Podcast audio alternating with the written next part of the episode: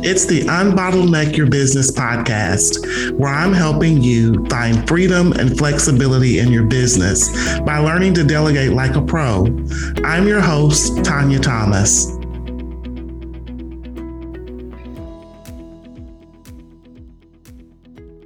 Welcome to another episode of the Unbottleneck Your Business Podcast.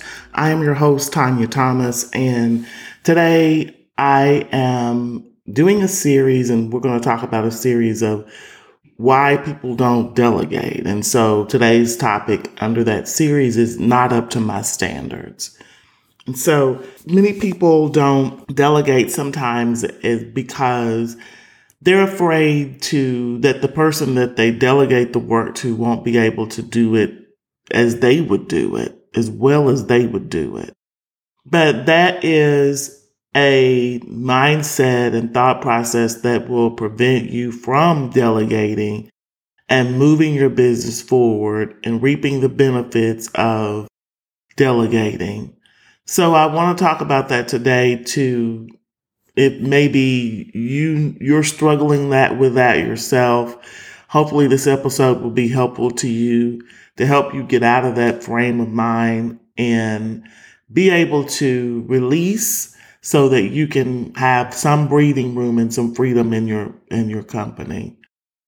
So the first thing that I want to touch upon as it relates to this topic is being open to the uniqueness of your team members. Maybe you do have team members. Maybe you do have an assistant, but you're really not releasing some of those things to him or her. You're holding back on some things because you think that, again, they won't be able to handle that as well as you would. But everybody is unique. Keep that in mind. Sure, they may do it differently than you, but the main thing is you have to remember, too, is the outcome. As long as you get the same outcome, it really doesn't matter sometimes how someone else goes about doing something, because delegating is about the outcome, getting the work done and getting the work done efficiently and effectively. And they may even bring something new to the table. So you may be able to gain a new perspective from them. Sure, you may have your way of doing the task or project, but they may have a more efficient way of doing it. So also being open to that and discussing it. And that's one thing to keep in mind, too. You can also, have your set procedure and process, and that may be what needs to be followed, especially initially.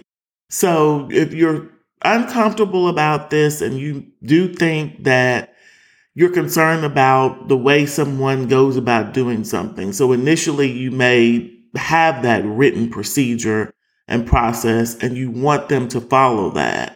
And as your team member, of course, they need to follow that procedure and process.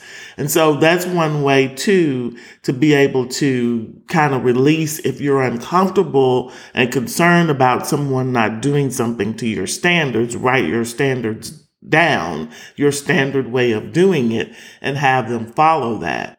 But then also, as they get comfortable with it, again, you may want to revisit it, ask them, once now you're both comfortable, they're comfortable doing it, you're comfortable letting them do it because they've been following your process.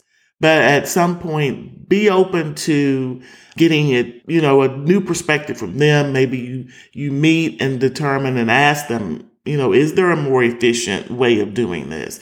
And they may be able to tell you that there is. Of course, at that point, like I said, you're used to them doing it.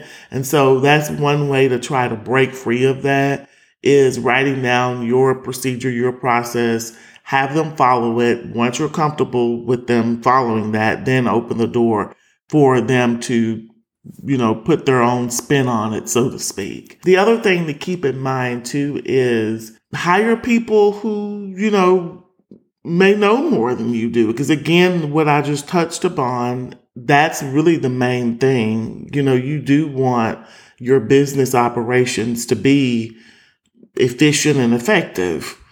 and successful. And so someone who has expertise in doing that, in administrative operations maybe, then you know that you're wanting someone who's going to help your company and your operations be and run better. So this is a short episode, but again, hopefully that process would be helpful to you to get out of that mindset of someone not doing something to your liking.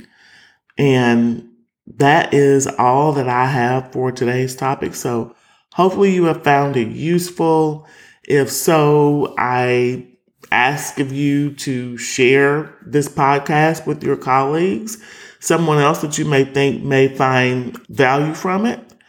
And I look forward to connecting with you on the next episode. Thank you for listening. Make sure you head over to teamdelegate.com/downloads to get my most recent guide on delegating. Also, be sure to share this with a business friend and follow us on your favorite podcast channel.